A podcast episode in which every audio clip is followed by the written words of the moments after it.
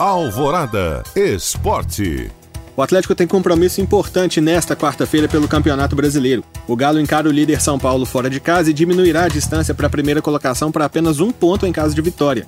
Para esta partida, o Alvinegro poderá contar com o técnico Jorge Sampaoli, que foi absolvido pelo STJD nesta terça. O treinador foi denunciado pela Procuradoria por ter comparecido ao jogo contra o Flamengo no Mineirão no dia 8 de novembro, pela vigésima rodada do Brasileirão. São Paulo estava suspenso e, segundo a acusação, não poderia ter ido ao local da partida vencido pelo time mineiro com uma goleada por 4 a 0. São Paulo foi flagrado várias vezes pelas câmeras de televisão, acompanhando a partida e usando um celular para se comunicar com o analista de desempenho Diogo Alves, que estava no banco de reservas.